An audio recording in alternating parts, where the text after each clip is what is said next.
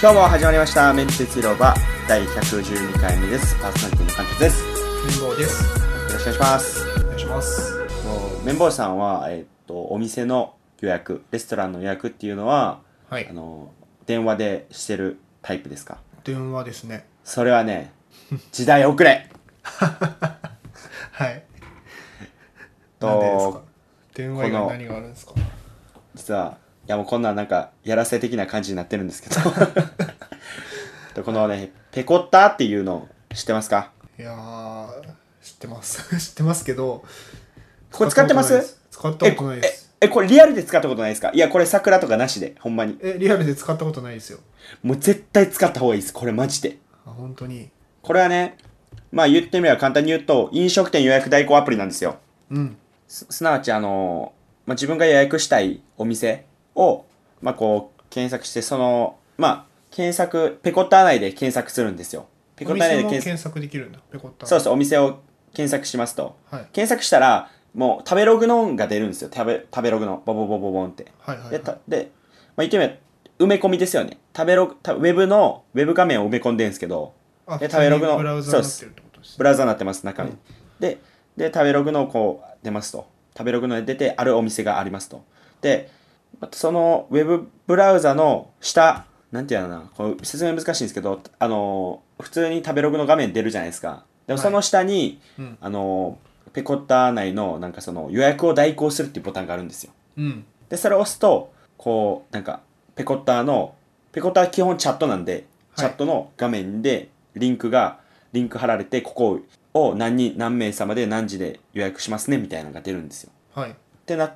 てなるっていうでその後ペコッターが今、えー、とちょ少々お待ちくださいって出ますとうん。返答ではい。まあ、それは自動返答ですよ。で、ってなったら、その後に、今電話していますっていうのが、まあ、数分とか、ちょっと混んでる場合は、ちょっと待つんですけど、はい。今電話して、してるペコって言うんですよ。まあ、ペコッターのキャラクターがいるんですけど、うん。してるペコを言うて、で、電話して、行けたら、この何人、何名様で、電話番号は自分のなんですけど、自分の、えっと、館様で予約しましたと。ってなって、なると。で、無理やったら、ちょっと無理やって満席だったみたい、みたいな感じで、まあ似たような、他のお店はこういうところがあったりとか、なんか何時から何時やったらまだ行けるよ、みたいな話の、話をまたこう、返答してくれるみたいな。じゃあ基本チャットなんですね。LINE チャットで、そうです。チャットで話す。のペコッタっていうなんかキャラクターがいてそいつがそいつに話しかけると予約してくれはいるみたいなイメージですよね、そうです。ボットに見せたような人力なんですけど、あこれまだ人力なんですかあこれ人力なんですよ、これが実は。あそうなんだこれえちっょっととねえ会話もあのテキストの会話も人力なんですかテキストの、いや、違います。で、あの、電話が人力です。あなるほどこれですけど、今送ったんですけど、画像で。画像っていうか、見ました見ましたちょっと待ってねスラックです。あはいはいはいうんこのお店を選んで予約依頼みたいなのあるじゃないですか。これです。ありますねで、それで電話してるペコみたいな。うんうんみたいな感じでやってくれるっていう。で、これね、前はね、なんかあのお店をレコメンド例えば、えっ、と、どこどこ駅で、まあ渋谷駅でいいか、渋谷駅で10人で、えっと、10人で、あの10人で入れる店とか調べたら、こううん候補出してくれるみたいな感じだったんですよ。はいやったんですけど、多分今はこっちに振り切って、予約代行って言って、予約代行の方にしてますと。うんでまあ多分おそらくピポットな感じなんですけどそうですよねこれちょっと人力でやってるっていうなんかここ前あの Google アシスタントではいあのあったじゃないですかああ GoogleIO で発表されたやつ、ね、そうです電話を自動でやるってやつそうです、うんだからまあちょっとそこら辺となんかあれですよねそこら辺がほんまに入ってきた時にうんうんどうするか まあおそらく Google アシスタントのなんか API とかが提供されるんやったらそれに全部ガーって置き換えたらかなり人件費削減されると思うんですけど置き換えようとしてるみたいな記事があります、あ書いてましたうんあのそうなんか今は人力でそのなんていうかボットのふりをして電話してるらしいんですよ今スナえーックで送った記事なんですけど、そうこれ多分聞いてる人イメージ湧かないと思うんですがまあそのチャットでその予約してっていうふうにチャボットに依頼するとその電話をしてくれるってことですよね人力でそのペコッタの会社の人がえー依頼を受けてそのお店に代わりに電話をして予約してくれるってことですよね。はいはいはでいそれをあの自動音声で自動化しようとしてるとだから普通の会社のサポートの電話とかの逆バージョンでかける側あーが自動音声ってことだよね。そうですそうですそうですはい、でなんかこの記事セレックっていうメディアの記事を見るとその今後機械あの機械音声で自動でやろうとはしてるんだけども今は人力でで今いろいろお店からフィードバックをもらってる段階でそのためあにその機械のふりをして自分がレストランに電話をかけていると。ふんふんふんふんで店員さんが「お電話ありがとうございます」えーえー例えば何こういうこの居酒屋の何々でございますっていうふうに電話出てくれてそしたら「予約をお願いいたしますお席の確認の準備はよろしいでしょうか」っていうふうに言うんですって、はいはいは店員いがちょっと戸惑って「はい」みたいな感じになってでそその後その電話かける人が「6月18日土曜日6時半から3名テーブル席以上ですお席に空きはありますか空いてる場合は1を空いていない場合は3をもう一度聞きたい場合は5をっていうふうにおー言うらしいですでもこれは自動音声じゃなくて人あが自分で言ってるんです自よ分ねで言ってるんだけど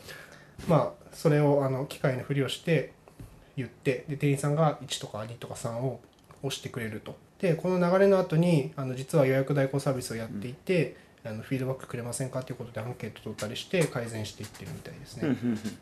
いいですねすごいですよねなんかこのまあやっぱり最初はそうなるんだなるんだね人力でやってもう本当になんていうかミスとか 行き違いがないようにその会話の流れを決めていくっていうことをやってるんですよね多分うんうんありがとうございますっていうねこれはねでもかなり良くてやっぱね電話を1回するのまあまあね心理的ハードルも高いし、例えば仕事中に決まった飲み会とかでも、これやと、まあ、パパッと携帯パパッとやるだけでいいんですけど、だから電話とかでしないといけないと一回オフィスに出てちょっと話してもう無理やったらもう一回探さなあかんし確かにこ確かれにこれやったらパッて何個か探して全部投げとくんですよペコッタにポンポンポンって投げたら1個でも当たったらあこれは予約しますねってじゃああとはもう電話しませんみたいな感じになるんですようーんなるほどだからこれ絶対入れ入れて1回やってみてください予約めちゃめちゃいいからじゃあ基本これで予約してるんだはいもうこれもうこれ以外でもう僕はもうあれ電話とかでもうしないですもんうーんこれ強いのがさこの電話っていう絶対にあるインフラを使ってるっていうのがすごいよねそのお店側でサービスなんかシステムとか入れる必要ないっていうのがすごいよね確かに確かにどこにでもかけられるわけでしょそうです電話で受け付けているところはもう基本それ以外ないですけどね会津の個人の居酒屋でもいいわけですよねいいですよいこれはすごいね確かにちょっとやってみますやもうこれはすぐ多分使えると思うんで、ぜひ使ってみてくださいと多分やっぱこの温度差が使ったことある人とない人で全然違うと思う んでそうなんですよ、うんこれぜひね使ってみてほしいなっていう、はいでなんかその混んでるとご褒美、ご褒美を混んでたらちょっと待たないといけないんですけどなんかご褒美とかをあげたら 100, 100円とか投げ銭形式なんですけどうんあげてあげたらその早くしてくれるっていうのがあるっていうああ電話が混んでたらってこと繋がらないあそうですそうですそうですそうですあつながらないというかあのユーザーが多すぎて予約数が多いとペコッタの運営側がすごいあれーじゃないあーですそういかうことか誰を優先順位に上げるかってなった時に投げ銭で投げ銭した人には上がるっていうそういうビジネスモデルなんかないやでもそんなビジネスモデル ちょっときついと思うんで多分なんかどっかで何かしら、まあ、資金調達してるとかあるんで、どっかでエクジットとかはしないといけないからなんかし売り上げとかを立つようになんかしないとすると思いますけど、まあ、今は無料で使えるっていう。自動化しないとダメですねじゃ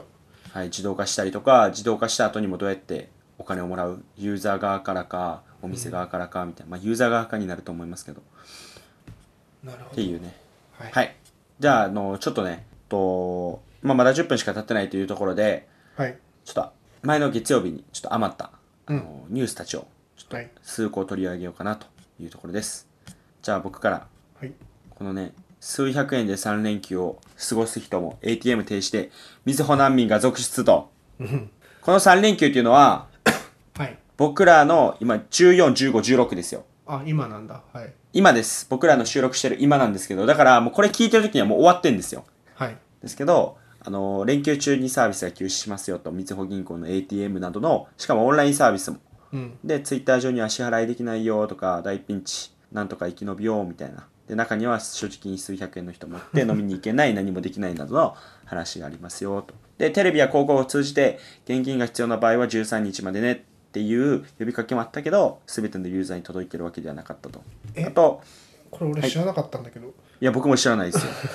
僕も知らないんですけど、同様のサービスで休止は今回が2度目で、今後も7回の休止が予定されてますと。で、次回は9月8日の土曜から10、10日の、まあ、月曜の朝8時までと。は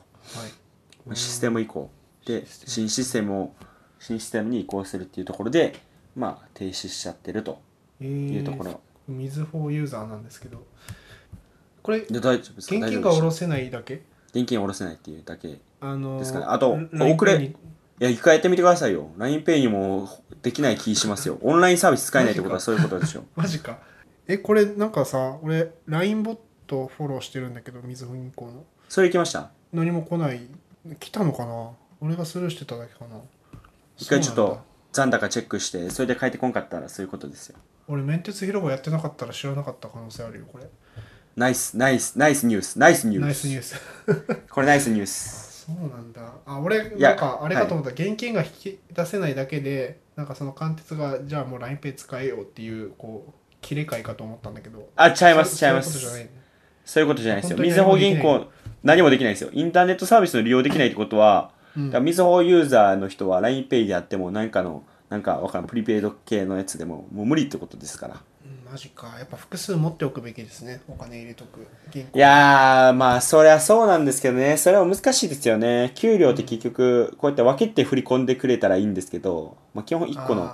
そうところやから、いちいちこうやって、こう、移動させるのもめんどくさいし、なんか自動的にできるやつあるかもしれないんですけど、あなんかめんどくさいですよ SBI あの幸子が、はい。 S、SBI っていうんだっけあの、はっい。ていうネット銀行を使ってるんだけネット銀行どそこはなんかい口座は一つなんだけど仮想的に中であの仮想口座を作れるようになっててはい。なんかそのこれは車検の貯金用とかっていうふうに自動で振り分けたりできるみたいですねでまあでもそれ SBI うん SBI 全体やっちゃうとがメンテナンス入ったら使えないんだけど当然ですよね。うんうんそうそうそうっていうまあこれはちょっとねえっとまあクレジットカードを持てばいい話なんですけどねまあでもクレジットカード言うても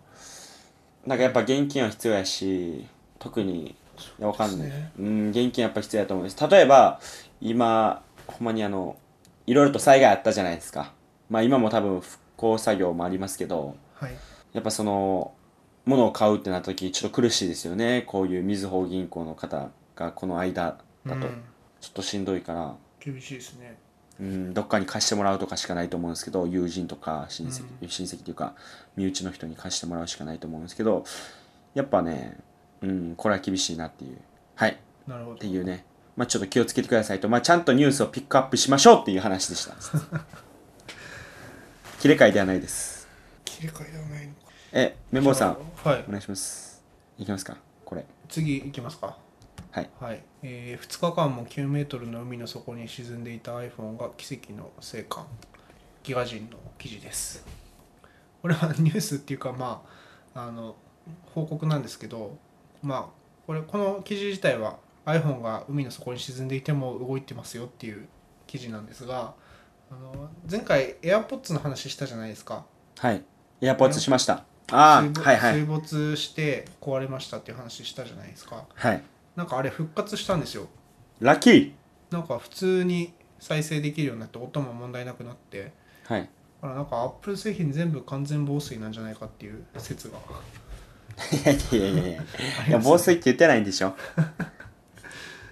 ね責任取りませんよという感じなんですかね言わずいにや責任は当然取ってもらえないですねでしょ実質実質防水なんじゃねっていうああ話ですよねまはいはいはいあはいなんで AirPods とりあえず修理にも出さないで普通に使ってるんですけどはいはいはいあの電車の中で AirPods だとちょっとあの遮音性がなさすぎてあんまり音聞こえないという問題あったじゃないですか。で、はいあの前に買ったあの有線イヤホンの SE215 っていう手話のやつはい1万円ぐらいするやつなんですけど、それをまあ電車の中では使っててただ有線なんですごい煩わしかったんでそれを無線にするケーブルが売ってるんですよ実は。はいで多分貫徹もあの前の会社のバイトの子が使ってるのとか見てると思うんですけどああ、はい、見てます、見てますよ無。線化するやつが実は Amazon で2000円とかで売ってるのびっくりしたんだけどえ、アマゾンとかで、え、2000円ですか2100円ぐらいで買ったんだけど買って届いて使っててすごいいいですよ安い割にええなんか Bluetooth のバージョンが4.1とかでちょっと古くてまああの最新のやつに比べるとはい。バッテリーが持たなかったりはするんだけど全然問題なく聞こえるレベルではい。音質もあの AAC に対応しているんで、まあ、そこまで悪くないしそもそもイヤホン自体が音質いいんでうんうん。で電車の中では遮音性バッチリだしすうごくーん。いいですいいと。はいもっと高い1万円ぐらいするのかと思ったら2000円で売ってたんですぐ買ったんですけどだいぶ良かったですねはいはいはい。いというまあちょっと前回のイヤホン会 のや、続きというか、はあいりがとうございます。そっかいいですね。はいまあなんでちょっと2つ使いします 二つ図鑑。はいいいっすね家では家では AirPods 使ってみたいはいはい。なはい次じゃあ僕ラストかなこれはとマイクロソフトがホワイトボード正式版公開 PC スマホで複数人と共同編集とこれ知ってましたホワイトボマイクーロドスこれなんかあれじゃなくてスラックみたいなやつじゃなくてホワイトボードっていうサービスがあるんですかそうですもうマイクロソフトホワイトボードっていうのがあるんですよ Windows 用アプリうん Windows マイクロソフトストアから無料でダウンロード可能でこれいいですねこれねすえっ、とまあホワイトボードですよほんまにホワイトボードうんでいろいろと書けますとでまあもちろんクラウドでシェアしたりとかできますっていうのではいでこれはね公式動画の公式紹介動画を見ると分かりますけどうんマイクロソフトはホワイトボードを大画面サーフェイスデバイスであるサーフェイスハブに持ち込むことを考えているようですっていうサーフェイスハブって知ってますか、はいあのでっかいサーフェスですよね でっかいサーフェイスはいでこれ84 4型インチ型、えー、とよ 4K または54型フル HD の大画面と広角デュアルカメラ4 4何かこれ何か分かんないですけどそういうのあって、でそれで価格が84インチの方は258万円で54インチの方は103万円っていうやばいやろ54インチだったらまだ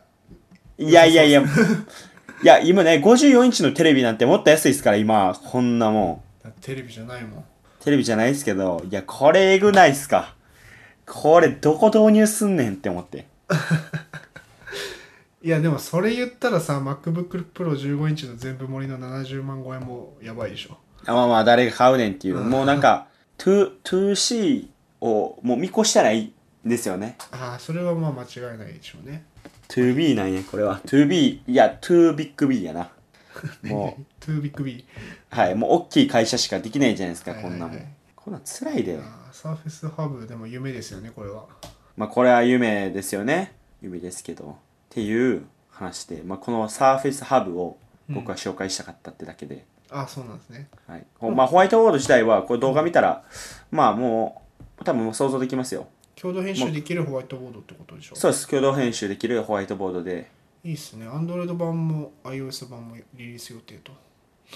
だからこういうのができるとやっぱタブレットいいよなってなりますよねまあそうね間違いないよねなんかそのワークショップをね、うんワークショップというか僕学校のあの学校じゃないわえっと今会社は学校じゃねえんだよっつってね 会社ですよ会社ですよ はい今会社と学校を言い間違えたのそうですそうですそうですやばいね やばいでしょほんま、う んダメですよねやほんまばいねと会社会社で、えっと、合宿がありましたとうんであの1泊2日で2日目があのランダムで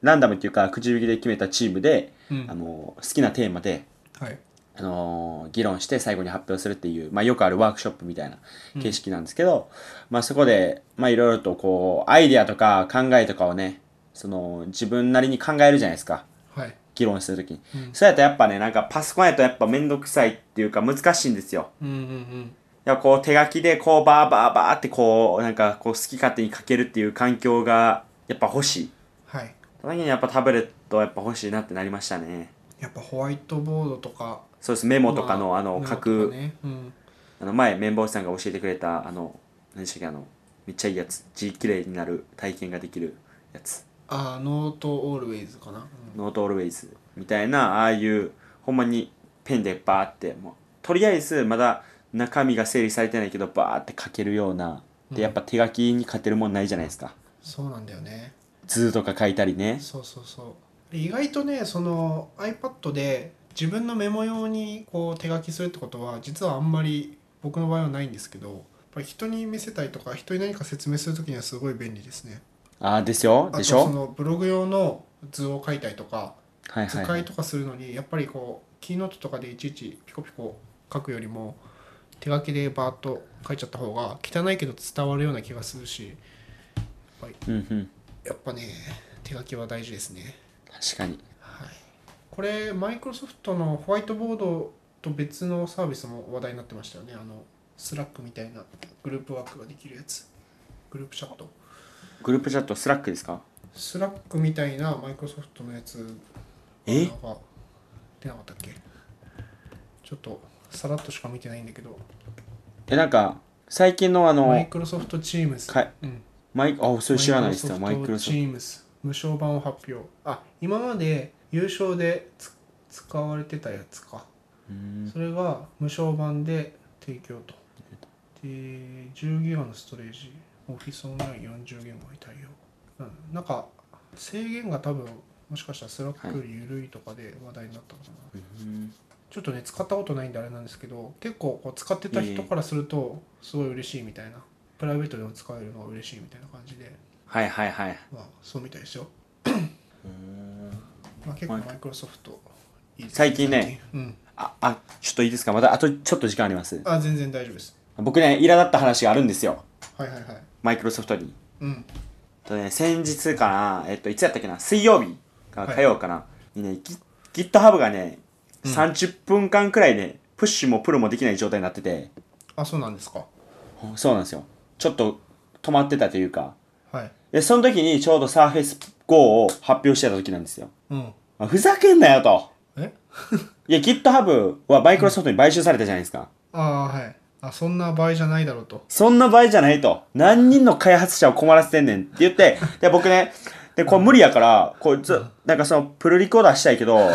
プッシュできないから、いやだるってなって、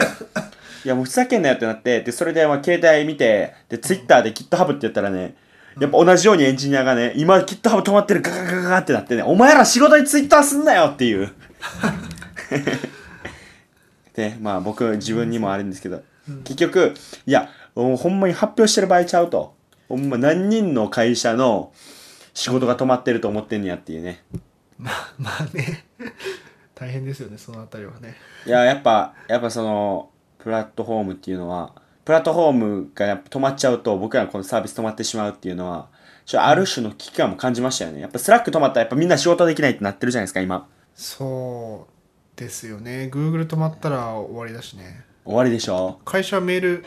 Google ですか ?Google です。Google です。もう基本 Google でしょ。基本 Google ですよねだからもうほんまにね、困ると。本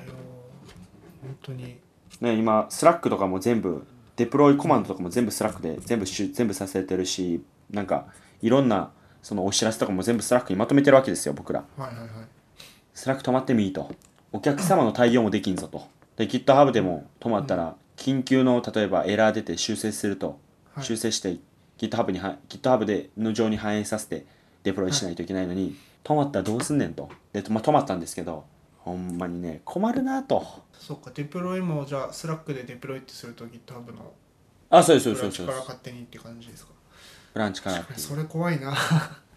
えそのリポジトリってなんかはい GitHub と Bitbucket と冗長化したりとかできないんです かね、ああそういうことかここっちが止まったらこっちみたいな、そうどっちにもそれプッシュしててそれできたらすごいなそれはやっぱもうわかんないですちょっとそれ興味ありますよね確かにそれ面白そうそれそこのを冗長化それを仲介するサービスを提供するとかねなんあかー聞いたこいといっすねありますけど いやありますねありますねいやまあ上長化はいやでもそれか感じましたよ僕はうんいやちょっとこれできんやろとこれ詰まったらと思って怖いね確かに GitHub 止まるって確かにすごい怖いね ちょっと何もでちょきっとない腹た腹立ちましたねでやっぱ そのオキュラスオキュラスじゃないあのサーフェイス GO を出してる時にそれが起こってるからちょっとねっていう。まあ、ちまあ、もう部門が違うし、違うエンジニアでやってるから、別に、じゃあ、その、Surface Go を発表せんかったら、じゃあ GitHub の方の、ね、その Surface Go のエンジニアが行くっていうわけでもないと思うんで、別に関係ないと思うんですけど、うんちょっとねっていう。ちょっとこういうのが起きると困るねっていう。なるほどまあはいはい。なかなかでも